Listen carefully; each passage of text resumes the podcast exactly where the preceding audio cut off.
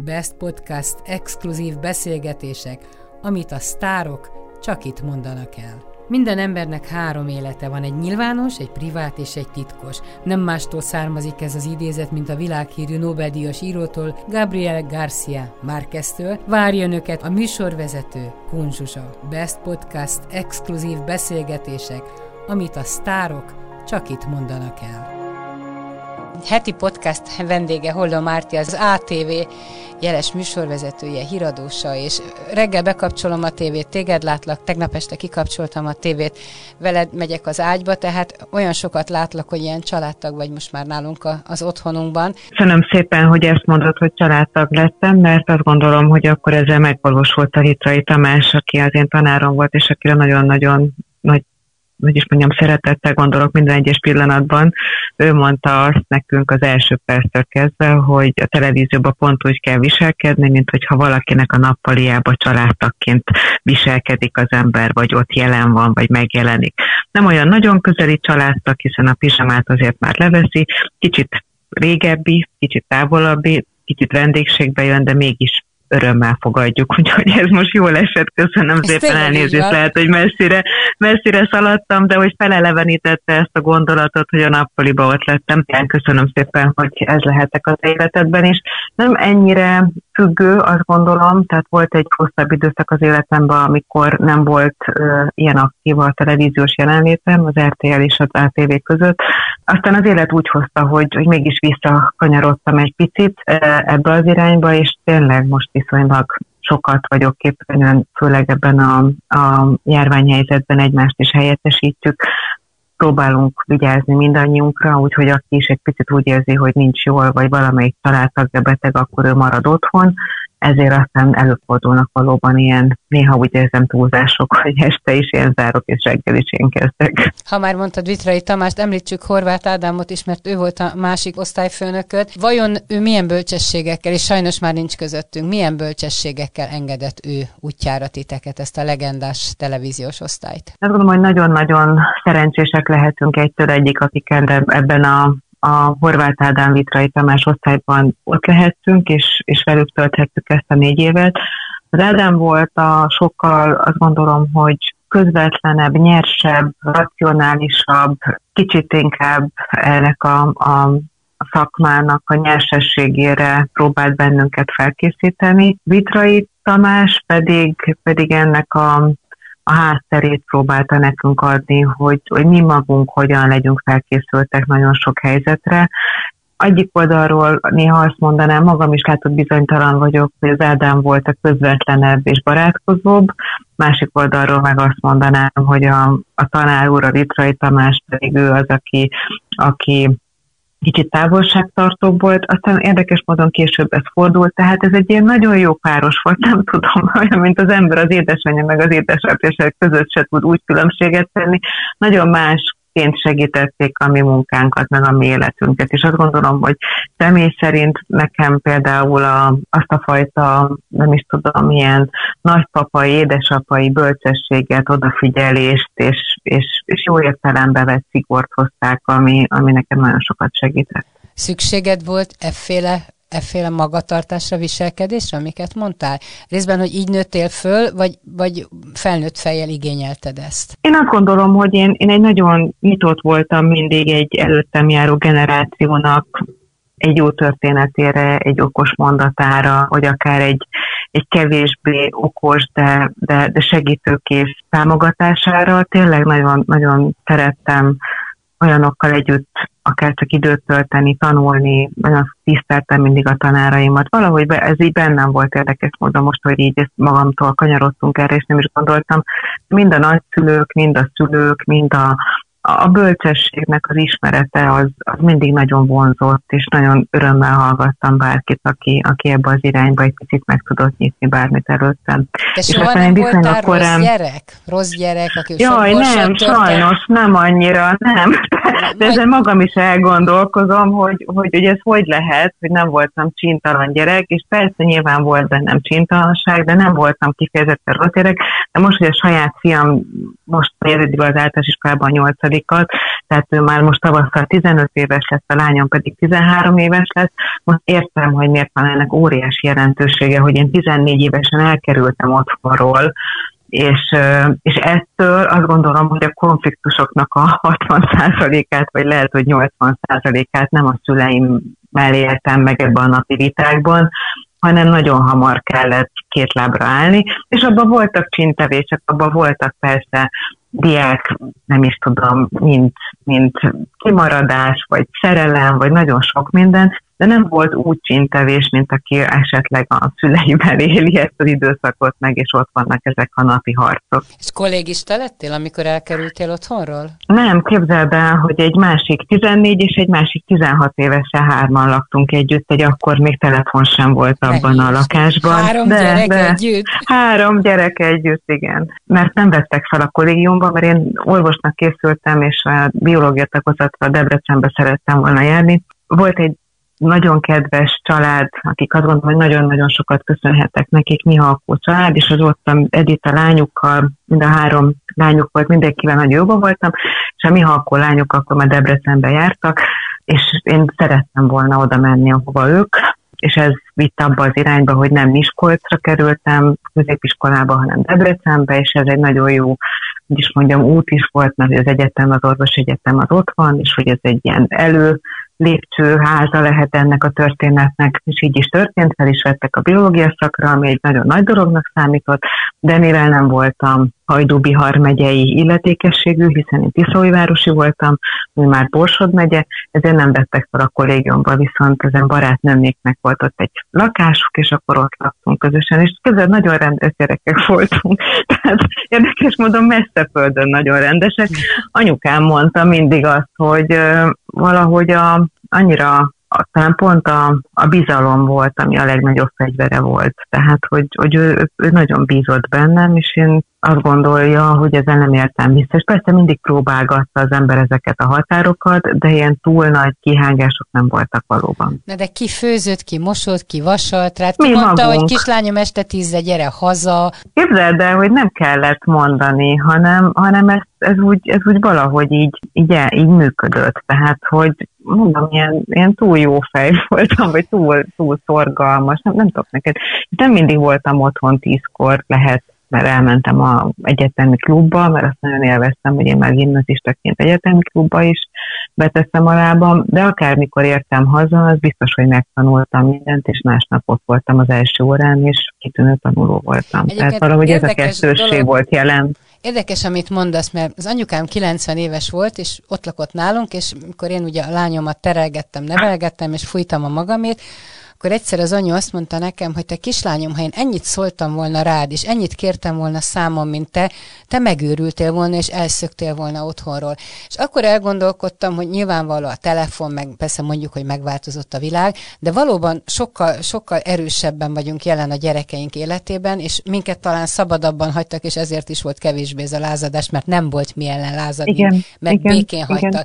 Tehát valószínűleg, hogy, hogy ezért robbant föl ez a világ, mert, mert túlságos jelen vagyunk a gyerekek életében. És bármennyire tudatosan például én próbálom ezt, hogy is mondjam, helyben eldönteni, hogy nem, és tényleg azt gondolom, hogy mi Biatorbágyon lakunk, vannak már élethelyzetek, napok, amikor nem tudjuk őket hozni, vinni, hanem meg kell oldani, fel kell szállni a vonatra, buszra, haza kell jönni, és hogy és ezeket próbálom engedni, vagy hogyha el kell intézni neki valamit, akkor, akkor majd menjél el, vedd meg, gyere haza, tehát hogy nem, nem próbálom nem kiszolgálni, de azáltal, hogy sokkal többet látok is az életükből, azt gondolom, amikor éppen itt vagyok, vagy amikor éppen együtt vagyunk, akkor feljogosítva érzem magam, hogy azért szóljak, ami viszont nem jó valóban, hanem többet kellene szabadra engedni, szabadjára engedni őket, mint ahogy ezt a szabadságot én is megkaptam. Azt mondtad, hogy orvos akartál lenni, miért mondtál le róla? Nem voltam elég bátorra, gondolom, tehát megrémültem az utolsó pillanatban. Tudtam, hogy segítő szakmát szeretnék választani, vagy hogy, hogy az orvoslásban talán a segítő mi volt a tetszett a legjobban.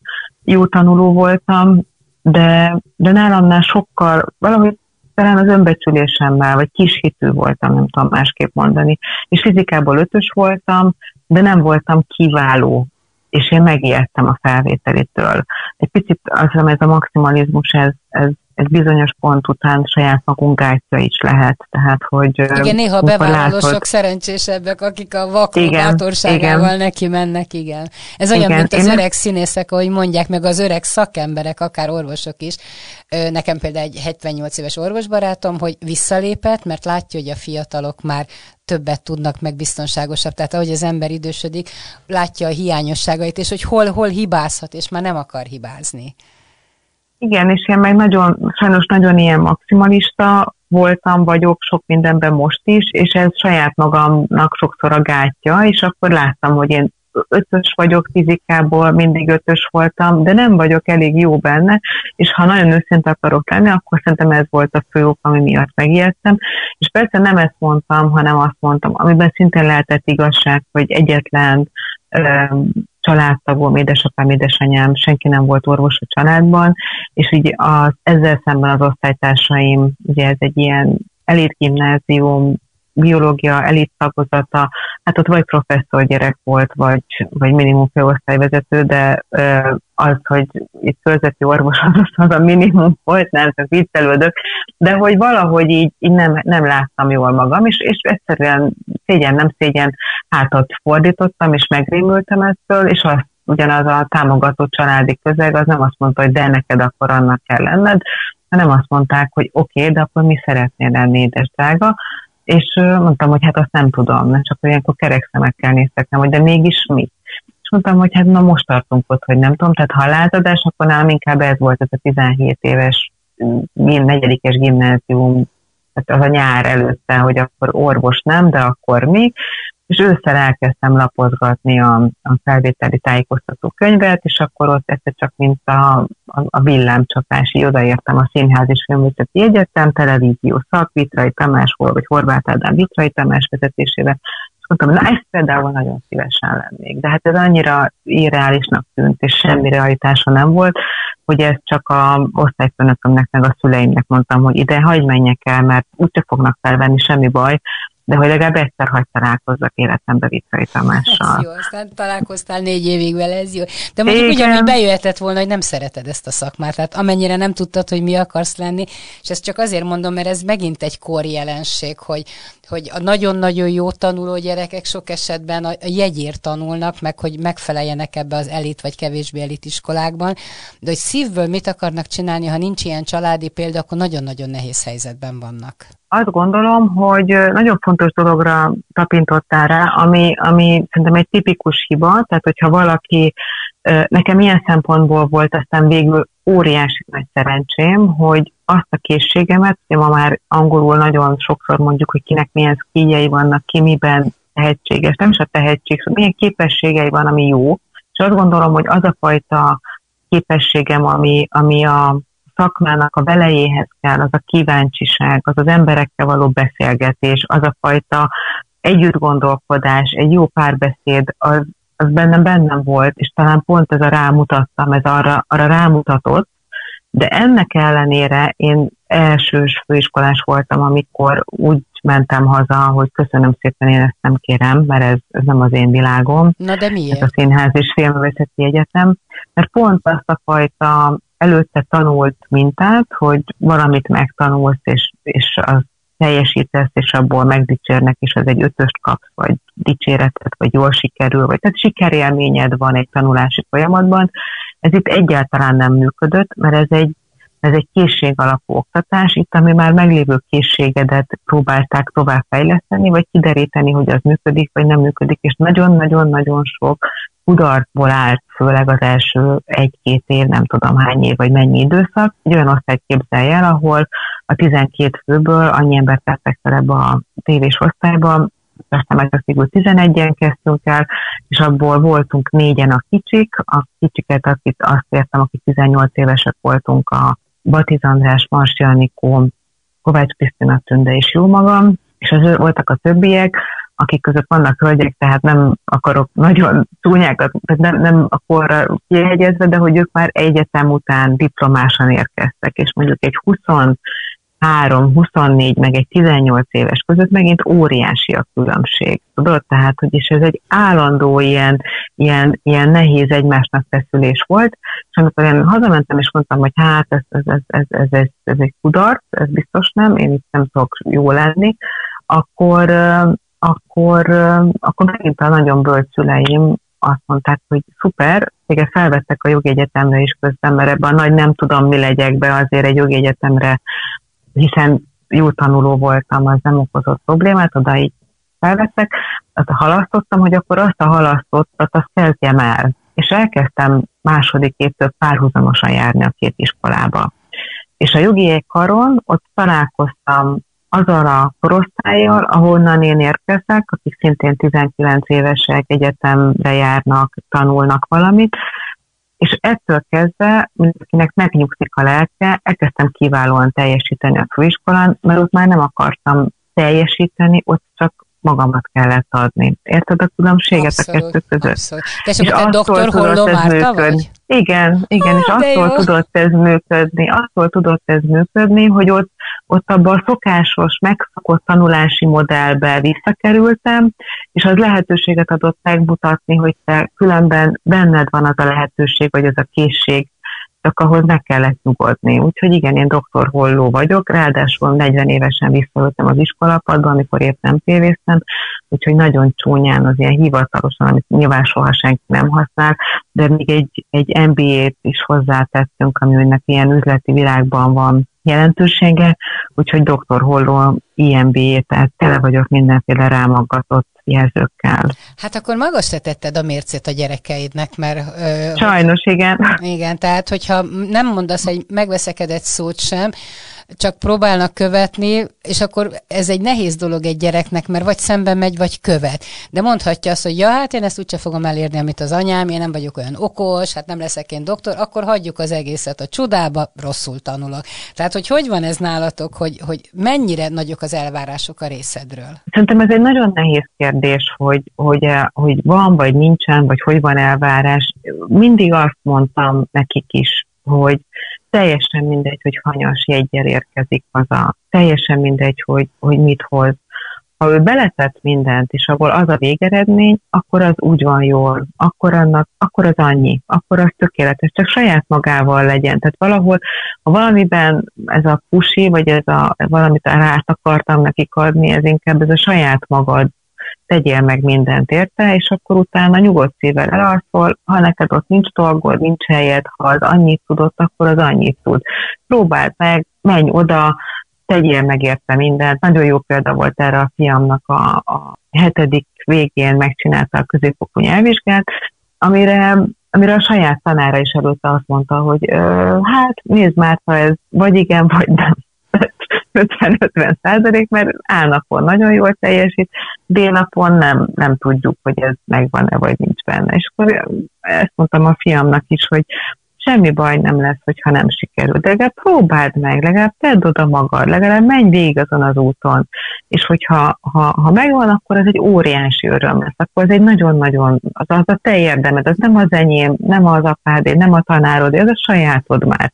Ha nem sikerül, akkor meg egy semmi baj, mert akkor lesz egy tapasztalatod, akkor megcsináltad, akkor majd a következő sikerülni fog. Tehát ilyen szempontból, ha ez magas elvárás, akkor igen, de tényleg csak ez az elvárásnak a fókusza. Nem, szerintem ez egy olyan emberi, baráti elvárás. Mm. Általában minden családban, ha két gyerek van, az homlok egyenest más, mind a két gyerek. Ez nálatok is így van? Nem is tudom, jó lenne, ha mind a kettőből legalább csak az egyik lenne kamasz, de nem itt két kamasz van.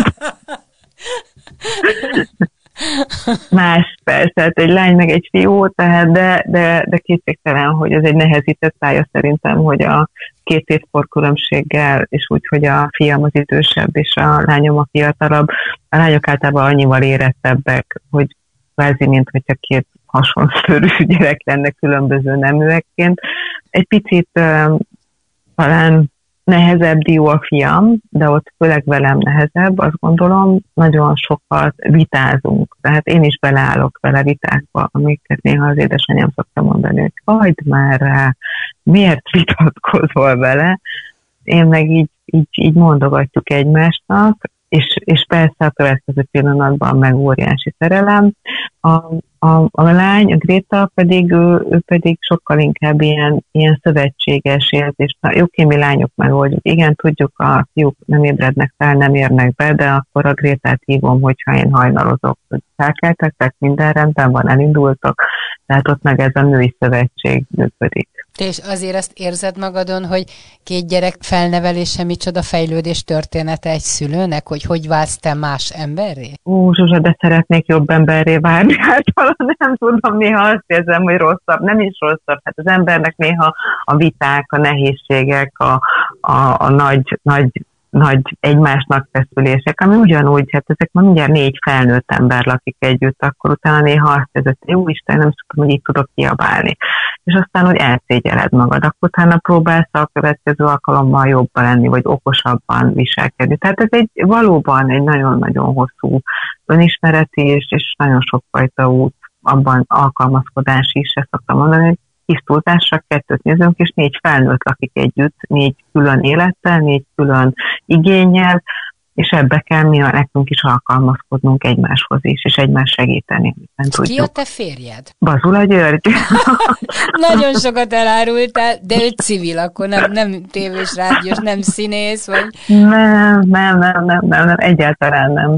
Ő egy virágkötészeti családi vállalkozást visszaférjem, a szüleivel indultak még annó, és aztán a testvérével folytattam, virágkötészeti kellékekkel és érővirággal foglalkozó. Akkor szép lehet, lehet nagy nagyon. Kereskedés.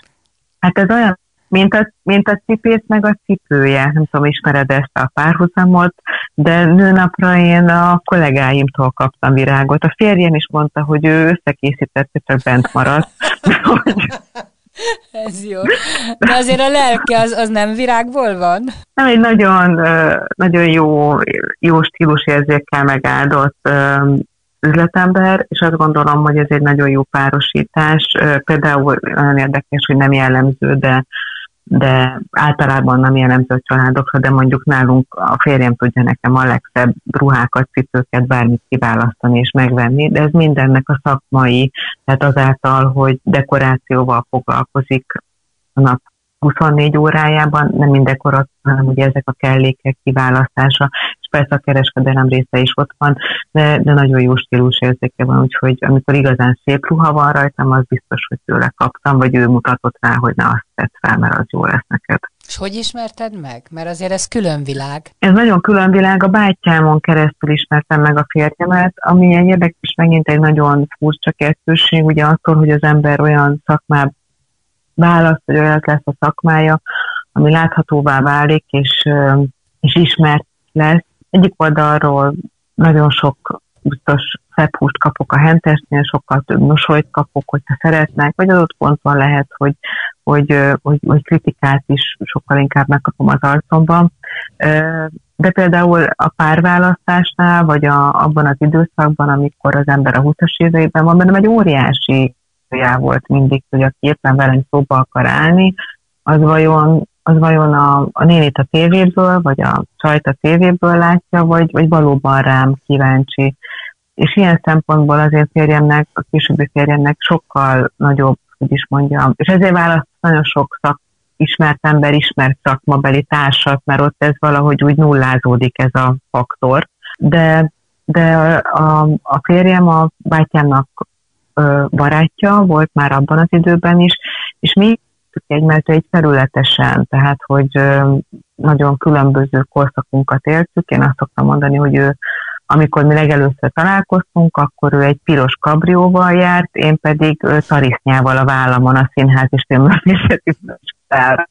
És akkor így mondtam, hogy hát ez, ez, ez Ez, ez, ez nem az én világom, mint ahogy nyilván én sem voltam az ő világa egyáltalán. Aztán eltelt, nem tudom, sok év, amikor megint újra találkoztunk, hogy alkalmunk volt hosszabban beszélgetni, és akkor kiderült, hogy hát ez egy, ez, egy, ez egy nagyon csúnya előítélet, ami mondjuk például bennem is lehetett, vagy akár benne is lehetett, és akkor így finomult, és ez egy nagyon erős ilyen biztonsági, vagy bizalmi alap volt, hogy, hogy nem egy, nem úgy valaki, aki egyszer csak bekerült az életembe, hanem, hanem volt egy ilyen bizalom, egy ősbizalom, nem tudom másképp mondani. És aztán, amikor mi huszonnyolc éves voltam, amikor összekerültünk, és aztán harminc évesen hozzá is mentem feleségül. Tehát ott meg már egy nagyon rövid idő volt a kettő között. És miért ilyen gyorsan jöttek a gyerekek? Volt ennek oka? Mármint, hogy egymás után gyorsan. Én mindig két gyereket szerettünk volna. Azt mondhatnám, hogy nagyon igyekezett a Gréta, hogy ő is itt legyen, és nem maradjon le semmiről. Nagyobb korkülönbség volt a tervben, vagy amit gondoltunk, hogy nagyobb lesz a korkülönbség. De hát ez is olyan érdekes, és azt gondolom, hogy kicsit csapongok, de majd mindjárt megértik a hallgatók meg azt, hogy miért mondom ilyen összefüggéstelenül talán. Sokkal később elkezdtem coachinggal is foglalkozni, és segítő szakma, az mégis visszakerült az életembe, és ott is gyakran beszélgetünk arról, hogy van annak jelentősége, amikor az ember úgy valamit úgy nagyon megérez, vagy megkíván, vagy belülről úgy, úgy, úgy mint ahogy rámutattam emlékezés, hogy na ez, ebbe az iskolába ide szívesen járnék, mert a Vitrayban legalább egyszer hagy találkozzak. Ugyanígy konkrétan emlékszem rá, hogy már egy éves volt a Tamás, megbeszéltük, hogy mikor szeptemberben hogy kezdtek dolgozni, megegyeztünk a feltételekben, megegyeztünk a mindenbe, már le is fogytam megint, ugye, míg az ember képernyőképes lesz, és elmentünk a férjemmel csak ketten gyerek nélkül egy spanyolországi ilyen rövid nyaralásra, de akkor is, hogy csak ketten, és nem a, nem a bébivel, anyukámnál maradt, elintegettük, hú de jó, és ott a tengerparton emlékszem a képre, ahogy ott állt egy nagyon szépen felöltözött kisfiú, egy nagyon szépen felöltözött kislányal, hat-négy évesek lehettek, és annyira gyönyörűek voltak, és amikor úgy tudod, hogy belül úgy, hogy jaj, de szépek vagy. Igen, igen. És akkor így azonnal el is hesegettem a következő másodpercben, hogy nem, nálunk nagy korkülönbség lesz, a férjeméknél is öt év volt, nálunk is nyolc, tehát ez, ez biztos, hogy ez nem, de milyen szépek lennének különben, így is akár, tudod, ez a... És szinte biztos vagyok benne, hogy napra pontosan akkor érkezek meg a Gréta. Tehát, hogy körülbelül, erre mondom, amikor úgy, úgy szívünk mélyén, hogy nagyon, még akkor is, ha az elménkkel megpróbáljuk ezt úgy elhesegetni arrébb, de hogy belülről érzed, hogy hú, ez milyen jó lenne, akkor valószínűleg annak oka van. Ez egy szép történet egyébként, igen, egyetértek veled. Holló Márti, nagyon-nagyon szépen köszönöm, olyan sok szépet, szép gondolatot osztottál meg velem, nagyon-nagyon örülök neki, hogy tudtunk beszélni, és nagyon szép napot én kívánok neked. Köszönöm szépen én is, Zsuzsa, a beszélgetést, mert hogy akkor tud az ember csak jókat és szépeket mondani, hogyha szépeket és jókat kérdeznek, vagy legalábbis összehangolódunk, úgyhogy én is nagyon szépen köszönök neked mindent. Köszönöm szépen. Okay, köszönöm szépen, köszönöm szia, szépen. Szia, szia, minden jót, szia, szia, szia, neked is, szia. Best Podcast exkluzív beszélgetések, amit a sztárok csak itt mondanak el. Minden embernek három élete van, egy nyilvános, egy privát és egy titkos. Nem mástól származik ez az idézet, mint a világhírű Nobel-díjas írótól, Gabriel García Márqueztől. Várja önöket a műsorvezető, Kun Zsuzsa. Best Podcast exkluzív beszélgetések, amit a sztárok csak itt mondanak el.